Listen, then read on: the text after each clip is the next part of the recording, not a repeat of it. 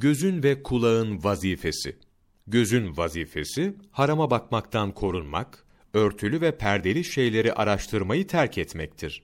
Huzeyfe radıyallahu an Resulullah sallallahu aleyhi ve sellemin şöyle söylediğini haber verir. Harama nazar, iblisin oklarından bir oktur. Kim onu Allah korkusundan dolayı terk ederse, Allahu Teala ona halavetini kalbinde bulacağı bir iman verir. Ebu Derda radıyallahu anh şöyle der. Kim gözünü harama bakmaktan korursa, çok sevip isteyeceği hurilerle evlendirilir. Ve kim insanların evlerini, bacalarından ve pencere gibi yerlerinden gözetlerse, Allahu Teala onu kıyamet gününde ama olarak haşreder. Davud et-Tai, baktığında uzun süre bakan bir adama şöyle demiştir. Ey kişi! Gözünü kendine çevir. Çünkü bana ulaşan bir bilgiye göre, insan fuzuli amelinden sorulduğu gibi, fuzuli bakışından da sorulup hesaba çekilecektir. Denilir ki, birinci bakış senindir. Fakat diğeri senin değildir.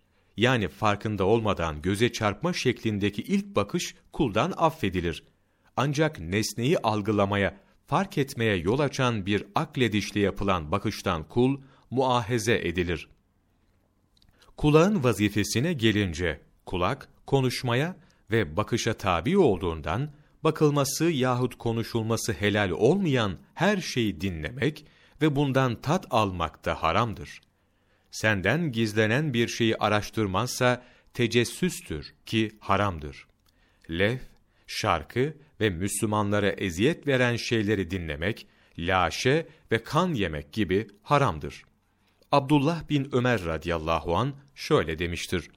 Gıybetten ve onu dinlemekten de, nemime ve onu dinlemekten de nehyedildik.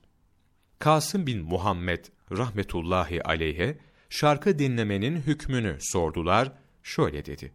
Allah Celle Celaluhu, kıyamet günü hak ile batılın arasını ayırdığı zaman şarkı nerede olur? Denildi ki, batıl tarafında. O da, fetvayı nefsinizden isteyin, dedi. Haris el-Muhasibi, Ahlak ve Arınma, 25 Nisan Mevlana takvimi